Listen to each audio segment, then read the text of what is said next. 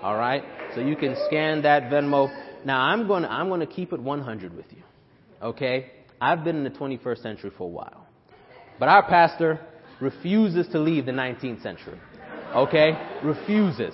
I've been asking for for, for Venmo or something for the longest time. And uh, finally, finally, because there was no other option, he went and started has have the we have a Venmo account. So you can go ahead and give that way as well. Amen. And if I'm not missing anything else, um, so good to have you. I just noticed you were sitting here. This is my buddy. Um, today we're going to be speaking about something that potentially can be heavy for some of us. Uh, my prayer is that it's not heavy for all of us, but it, it would be hard for me to believe that it wouldn't be heavy for some of us. But I've, I've entitled the sermon today, "It Turns Out It's Not Who You Know." Right? It turns out it's not who you know. And I want to say a few things for the sake of clarity as we go through this, ser- before we go through the sermon, um, because I am going to say some things again that may be heavy to you. And I just want to make sure that whether or not it's heavy for you, it's not misunderstood. Right? If it's heavy for you, um, it's, it, you under, understand where we're coming from. And the first thing is I'm going to say a lot about what we do as kingdom people. I'm going, I'm going to talk a lot about what it, what we do and how that makes us either true people of the kingdom, followers of Christ or not. But I want you to understand what I am not saying is that we can earn our place in the kingdom. That's not what I'm saying. I'm not saying, you know, the term is works righteousness. That's not what we're talking about. What I am talking about, though, is faith that is indeed active, right? A faith that saves and then produces works that are consistent with someone who is indeed a disciple of the Lord Jesus Christ. Okay, that's what we're talking about. Is that clear for everyone? All right. Amen. That's the first thing. Um, the second thing, we're, we are going to talk about something that is pretty controversial, especially in our current time, for good reason. I'm going to go deeper into, into the sermon, but I'm going to talk a little bit about the ways that God is angry. Okay? We're going to talk about some ways that, that, that when Jesus talks about people actually being cast out of the kingdom, people actually not making it into heaven. Okay? And I understand that could be heavy for some of us. However, I want you to know that I do not believe, and I am not trying to proclaim God as some kind of angry ogre. Okay? That that's not who I think God is. I, I really believe I don't believe that. I really believe that God is a lot more gracious than he is angry. And I'll tell you what I mean by that. Okay? I think that the benefit, the blessing that we will experience as people in the kingdom, in the presence of God for all eternity, will be far greater then however terrible terrible it would be for those who don't get to experience that goodness. That's that's that's my perspective. Um, I really do believe God to be, and so I do believe God to be that gracious. So I say all that to say that when we speak about God being angry, when we speak about him casting people out of the kingdom, understand that I'm not trying to portray God as some angry ogre, but I am hoping that we can grasp what is true. And these things are true, as hard as they may be. All right. And the last thing, and this is just a review. We haven't spoken about the kingdom of heaven in a while. But when we talk about the kingdom of heaven or the kingdom of God, we're speaking primarily about two different facets or two different, I guess you can say, um, temporally, two different times in the kingdom. The first is the here and now of the kingdom. And that is wherever the rule and reign of the king resides. Essentially, wherever there are people submitting to the rule and reign of God or the Lord Jesus Christ as king, that is where his kingdom resides. And so we are all living in his kingdom, all members of his kingdom, when we are submitting to him as the king. The second thing, the second time, I guess you can say, of the kingdom that we could refer to when we say kingdom of heaven or kingdom of God is the consummation or the fulfillment of the kingdom when Jesus comes back at the last time, okay? And he takes all of us with him who have had faith to with him to be in heaven, in that kingdom with him, and he, again, casts the others out, okay? That second part primarily is what we're going to be talking about today as we talk about the kingdom of heaven or the kingdom of God, all right? So, is that clear? Amen. It's clear. All right. You know, one of the things that uh, it took a while for me to kind of train our people up here is to be responsive during sermons. And I think we've had just an infusion of so many new people that it's kind of dwindling. When I say amen, I want to hear amen. Amen? Amen? Amen. Praise, at least from the older folks here. At least from you guys. Okay? Well, praise be unto God. So we're going to be, so the main idea, you can go to that slide for me. Oh, is it, could you go to that slide for me? There it is. All right.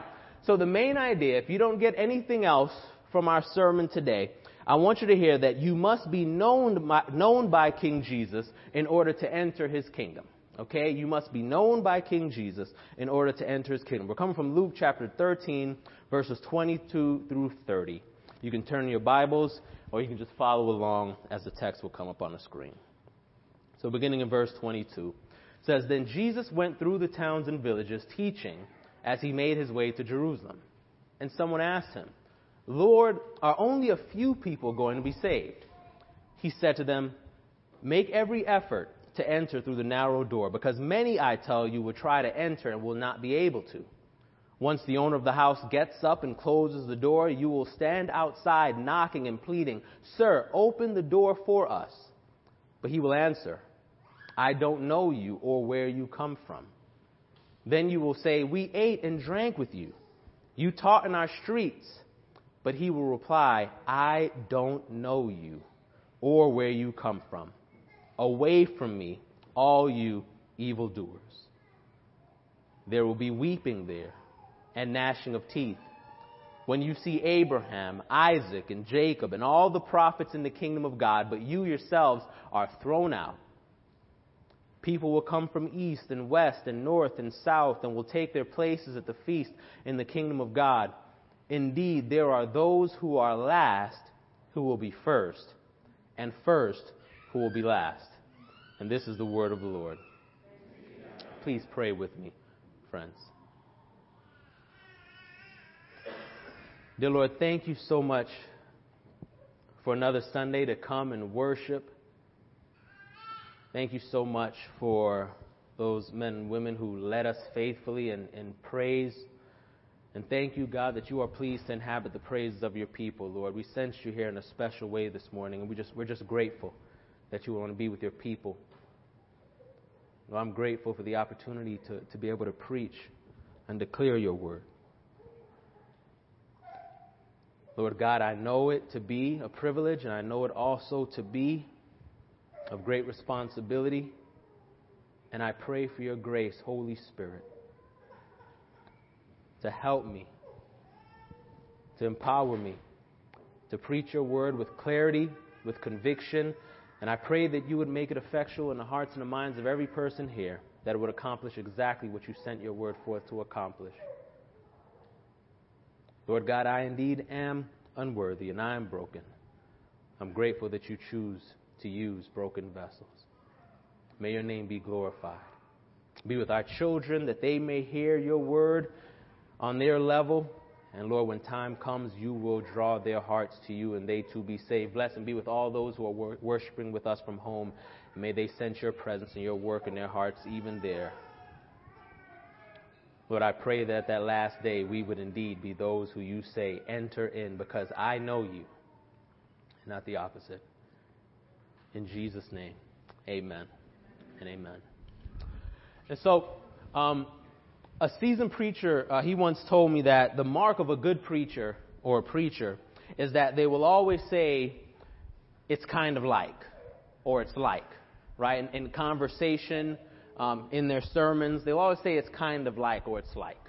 Um, one person that does this all the time is Pastor Drew. If you've spoken to Pastor Drew for at least, at least ten minutes, at once, if not more, he will say, more times, he will say, "It's kind of like," or "It's like," and then he'll connect it to something that he knows you're aware of in order to make clear whatever it is he's trying to explain to you. For me, it's always basketball. It's always kind of like basketball, no matter what it is. Now, if I didn't love basketball and play basketball, I would wonder why he doesn't say it's kind of like golf, or tennis, or chess, right? It's always, but I do love basketball, so he, he gets a slide there. But the reason that a good communicator or a preacher will always give you it's a, a kind of like, or "It's like," uh, story is because they want you, they want to be clear. Their greatest desire in communication or in conversation is clarity, that you walk away understanding exactly what they mean.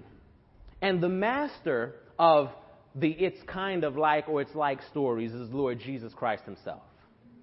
Jesus rarely, if ever, taught anything without using a simile or a metaphor, and it's kind of like or like story. That's precisely what the parables are. And so in our passage, in our passage this morning, someone asked Jesus a fairly loaded question.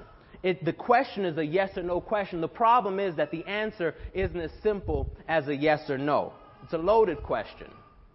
And so Jesus gives them, not, not quite an it's kind of like, but he gives them the answer that's more fit for a loaded yes or no question. When the answer isn't yes or no, you typically go, well, here's the thing, right?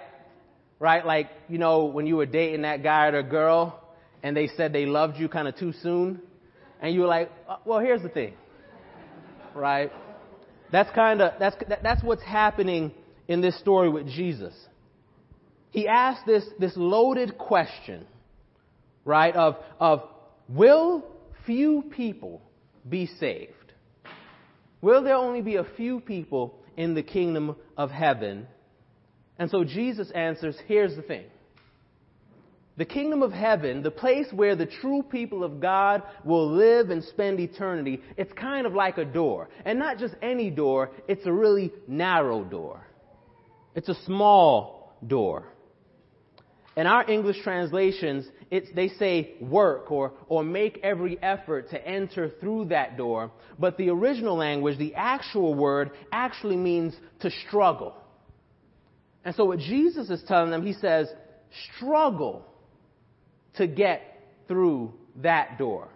Entrance into the kingdom of heaven is a narrow door. It's a small door. And there's a lot of people who are going to try to get into it. So you struggle to get in to that door.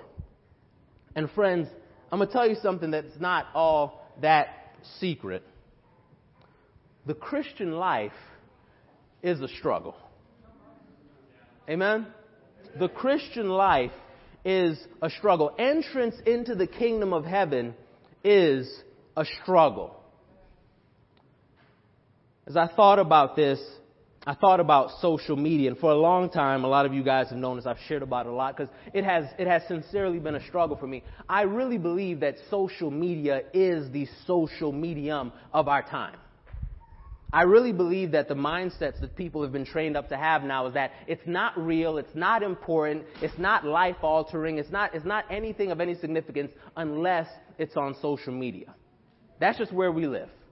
Okay, but I've struggled because as I go through social media, I'm rarely encouraged. I'm usually depressed. I'm usually more anxious. I'm usually saddened. And for me, if this is the realm that we do our most highest and most important communication, where in the world are we heading as a society? But that's what it is. And I think that the, as Christians, we have to figure out how we're going to navigate it if we're going to have impact. But one of the things I've struggled with, as I just said, is that it just seems like the same unhelp- unhelpful, negative, and cliche things are just posted and reposted and circulated. And I was having a conversation with Pastor Drew, and I was like, man, what is this? Why is everybody so negative? Why is everything on there just so unhelpful and depressing? And he helped me understand. He said, Leon, it's not that every every person on social media, whoa, It's not that every person on social media is posting negative things or depressing things. He said that social media really, it's an echo chamber. And what you have are the same people with similar personalities and perspectives in your friend group posting the same kind of negative things over and over again so that you get the perception that it's tons of people posting the same things over and over again. When the reality is, it's just a few over posters, as I like to call them, right? Those posters that's doing too much, as the kids would say. But one of the things I saw in there recently was actually a little bit encouraging. It was a post, and again, several people post. I think once you get one good quote on there, I mean, I don't know how quickly it's going to get copied and pasted or reposted or whatever, but Um, somebody posted, said that um, enjoying life is a spiritual discipline. And when I saw that, I thought to myself, that's pretty refreshing, you know, especially for somebody like me. I, I came up in Christian circles where, you know, you were kind of taught that the Christian life, the purpose for your life is just to suffer and be a poor, sick, lowly, humble peasant that dies and is forgotten, you know. So hearing hearing this, you know, it was refreshing to my soul. I mean, I mean, seriously, it was. Because I do think that enjoyment of life is a good and godly thing. The Bible says it. I think it's a really good thing.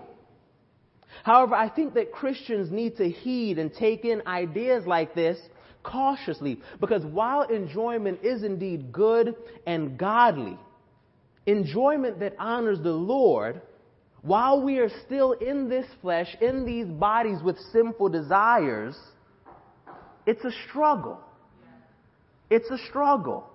Belonging, succeeding, enjoying, influencing, they are all great things. But for the kingdom person, the Christ follower, the believer, belonging, succeeding, and enjoying and influencing in ways that are contrary to our flesh or our sinful desire and consistent with living the way that God is calling us to live is a struggle. And so in a similar way, what Jesus is saying here is that entrance into the kingdom is like squeezing through a little door. It's a struggle to get through it. You guys ever been to the Dwarf House? You guys been to the Chick-fil-A Dwarf House? You know the little door? We took our son to the Chick-fil-A Dwarf House the other day, and I had to squeeze through that thing about six times. He just kept, we just loved that it was his size. I tell you, but Chick-fil-A, boy, they some godly folks over there. Because right in the front of the building, they got an illustration of what it's like to get into the kingdom. The narrow door, the straight way. It's like the door. And what's more, brothers and sisters, there will be many people seeking to get through that door. And the unfortunate thing is that they will not make it in. They will not make it through.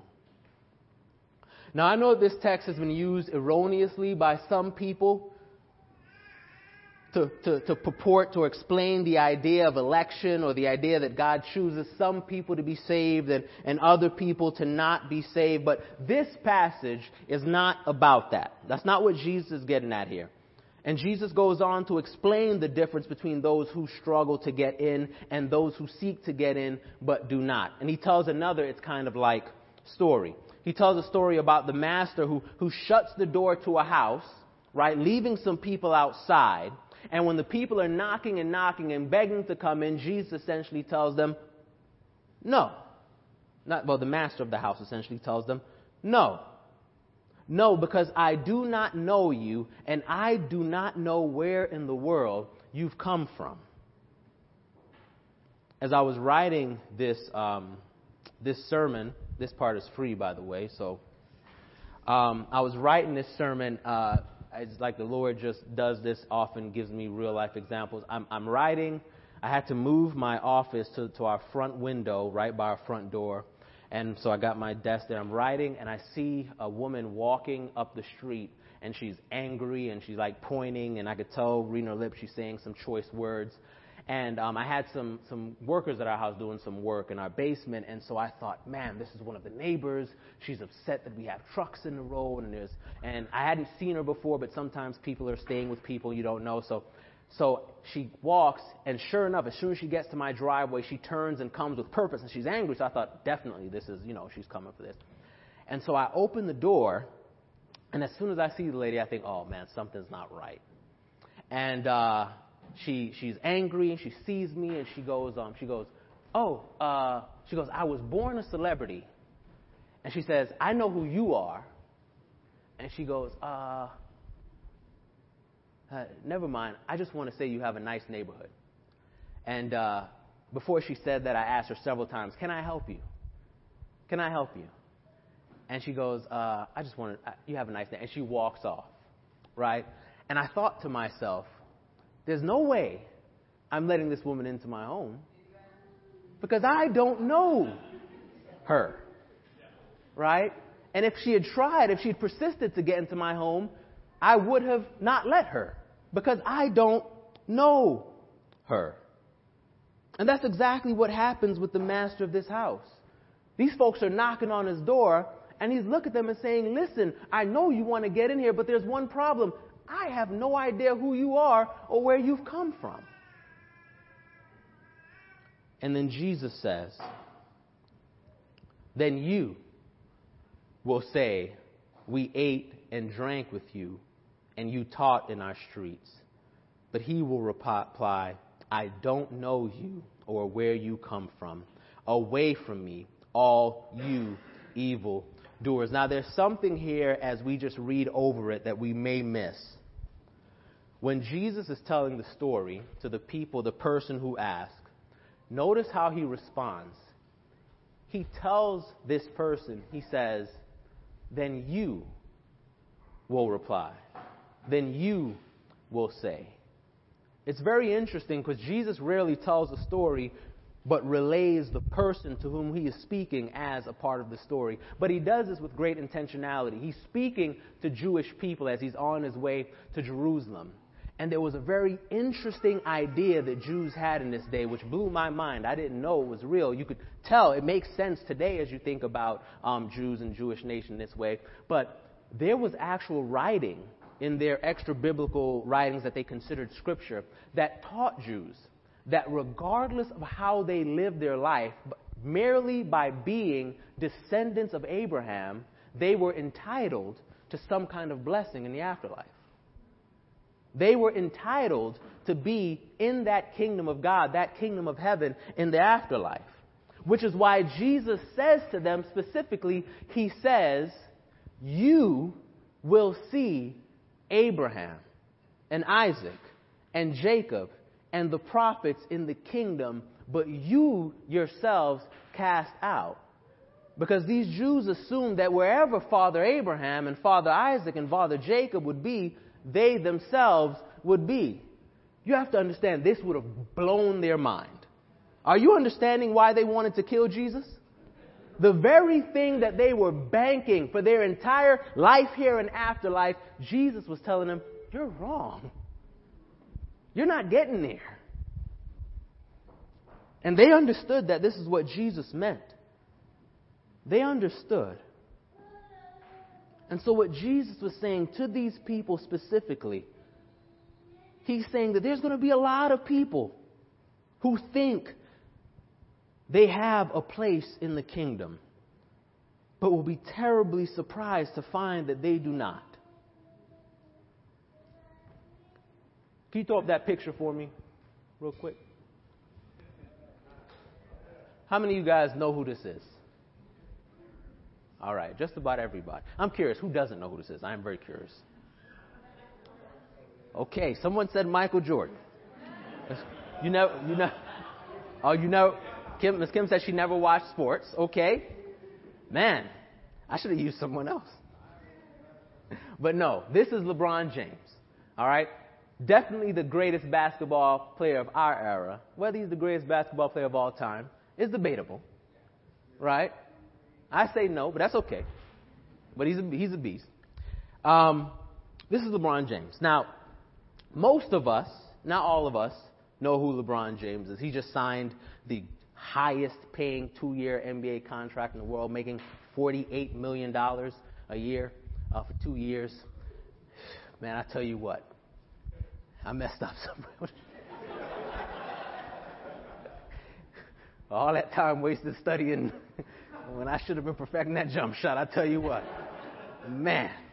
But uh, this is LeBron James. He's also a billionaire now, so he's reached, he's reached one, one, one billion dollars. Now, all of us, I'm sure, have experienced somebody coming to you and, and talking about them knowing somebody of significance, right? Somebody like a LeBron James. Like, hey, you know, oh, yeah, I went to high school with LeBron, right? I, I sat behind him in math class. We had the same lunch period, you know. Man, we went to the same parties, man. One time he was playing and the ball bounced off the court and I caught it.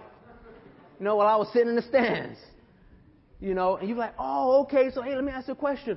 Uh, does LeBron invite you to his games when he's playing here? Oh, no, no. He, he invites you to that event he had? Oh, no, no. Then you realize they don't know LeBron. And what's more, LeBron definitely don't know them. And no matter how much they go to LeBron telling him about, hey, remember high school or remember that time I caught the ball, they're not jogging LeBron's memory. He don't know them. Right?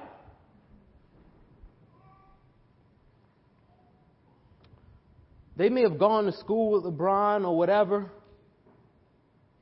but they don't know him and he's never known them. Friends, hear me.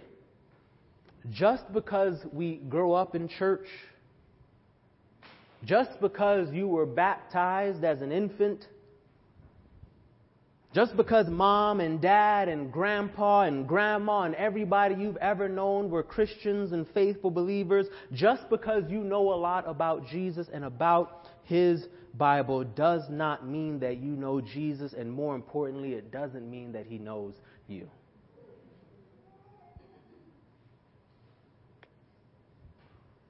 And you know what? I think all of us are guilty of this kind of thinking at one time and another, right? This kind of thinking that because of who we are connected to, because of those who we are around, somehow we are entitled to know Jesus, to be in his kingdom. And, and for me particularly, I know this was the case when, when I was a Pentecostal, right? And I looked over at those predestination maniacs, you know, those those crazy people. And I thought to myself, there's no way that those people are going to heaven. No possible way. And then guess what God did? Made me a predestination maniac, right? And then I look back at those Pentecostals and there's no way those people can be Christians. Right? Or how about when I was when I was right-leaning politically? And I looked over at those people on the left and thought, there's no way that those people can be Christians. And then I started drifting towards towards the left and started looking at the right and thinking, there's no way that those people can be Christians.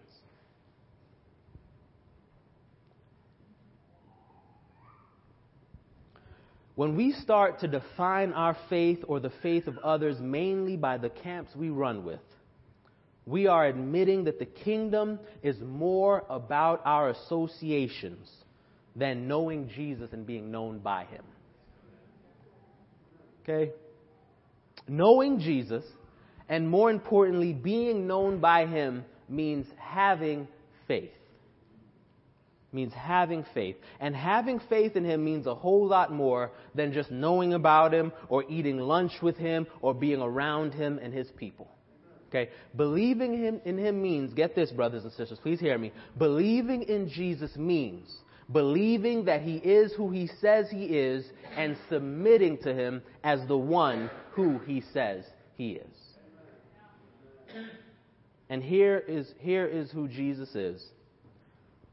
Jesus is the king of this kingdom that we are trying to enter. And the king is entitled to our devotion and our submission. Okay? Jesus is the king of this kingdom, and he is entitled to our devotion and our submission.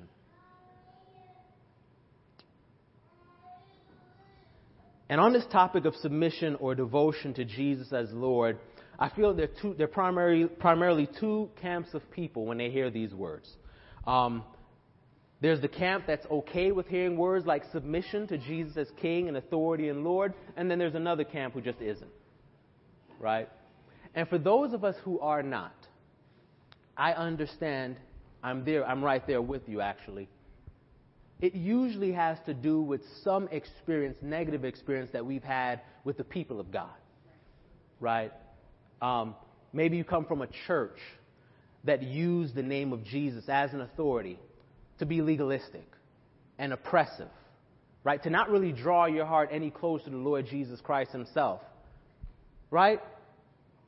Or maybe you know of ways that, that Christians, maybe in your family, have used this to be used the name of Jesus as an authority to be to be oppressive, to, to do harm. I consider for me personally the atrocity that is chattel slavery in this country. And how they use the Bible as a justification for chattel slavery. The ways the Bible, the name of Jesus, the name of Him as King and Lord has been used for evil. I want us to understand, brothers and sisters, okay, for those of us who are affected by this and should be, Jesus is more angry at these atrocities than you or I ever will be. And get this, He will enact justice. But I want to talk to those of us who struggle, who have an aversion to this idea of Jesus as authority and king.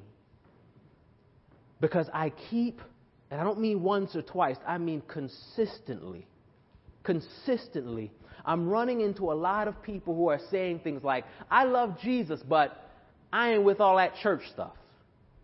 Well, I love Jesus, but I ain't with all that Bible stuff. People have used it to wrong me and wrong others. And what I want to say to them first, I want to honor the pain and wounds we've experienced because they are real. But I want to say to us that the answer, the solution to the problems we face is not a denunciation or an overthrowing of Jesus as truth and the authority. What we need is healing from the wounds. We need to be healed from the wounds. We need to do the work of forgiveness for those who harmed us. What we don't need to do is over, try and overthrow the king. Because when we choose to just love Jesus but not obey Him or submit to His authority or to be counted among His people, the church, we are essentially committing to merely knowing about Jesus instead of really knowing Him and being known by Him. And Jesus doesn't mince words here. The imagery He employs here is clear as day. He says that those who think they know Jesus, those who think that He is okay with them just loving Him but not obeying Him in His word, will find themselves cast outside of the kingdom, wailing and gnashing their teeth, suffering apart from the presence of the King who is God Himself. While those who they thought were strangers, while those who they thought were just giving in to the man, those who they thought were living with eyes wide shut, while those who actually struggled to enter through that narrow door, to live lives pleasing to the King, submitting to Him, will be inside, reclining with the King, enjoying His presence forever. Let's take a look at verses twenty-eight through thirty. Jesus says, there will be weeping there, gnashing of teeth, when you see Abraham, Isaac, and Jacob and all the prophets in the kingdom of God, but you yourselves thrown out. People will come from east and west and north and south and will take their places at the feast in the kingdom of God. Indeed, there are those who will be la- who will be first, I mean, who are last who will be first, and first who will be last. And what I love about this verse is the idea of them taking their their place um, at the at the, their seat at the table in the king, the feast in the kingdom. You see, in Jesus' day, there was very few things more intimate than enjoying a meal with someone at the dinner table. And what Jesus is saying here through this parable, okay, is that that's where there will be, in that intimate place with God the King, sitting at His table. And while the N I V here, this version of the Bible that we use um, when we use scriptures here, Um, when it says they will take their place at the feast, and other versions of the Bible say something like they will recline or sit at the table. The actual word in, in the original Greek is a future passive verb. That means that they will be reclined at the table. And what that means, brothers and sisters, get this. The king of this kingdom will not only set a place for them at the feast, but He will be the one meeting them at the door, ushering them to their seat of honor, and seating them at his table in this feast in the kingdom to enjoy forevermore.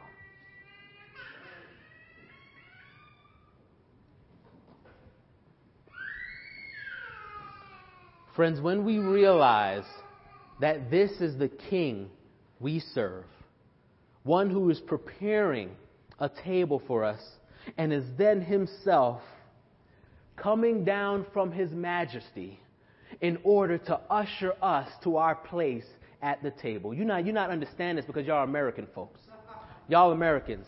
The King does not leave his throne for the people. We have a King who has left his throne in order to usher us to his kingdom. When we understand that this is the kind of King we have, we could not but love him and submit to him. Friends, he is kind. He is merciful. He is benevolent. He is good. And yes, he is King. So brothers and sisters, get to know him. Get to know King Jesus. Study and obey his holy word. Continue in the assembly of the brothers and sisters, as screwed up as we all are.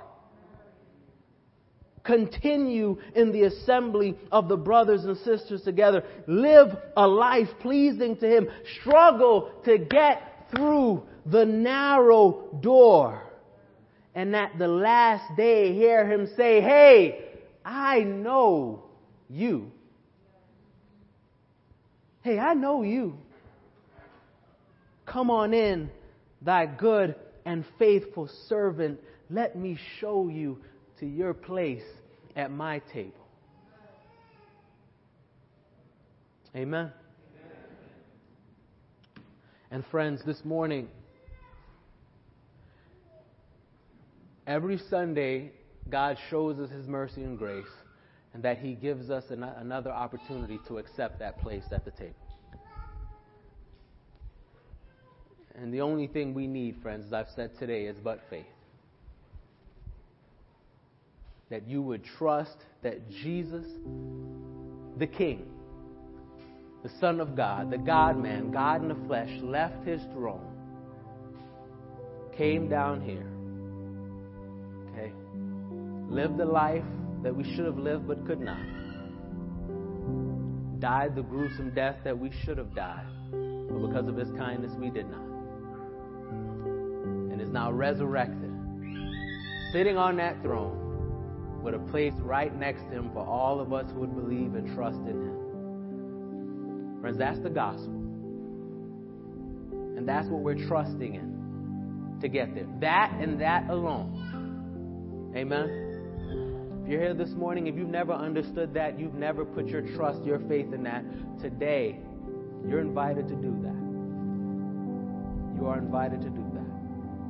In a moment, Pastor Drew is going to come up and lead us in communion and what communion is. With that broken cracker that we dip in the grape juice, it is a proclamation of that gospel that we've just talked about. What King Jesus has done.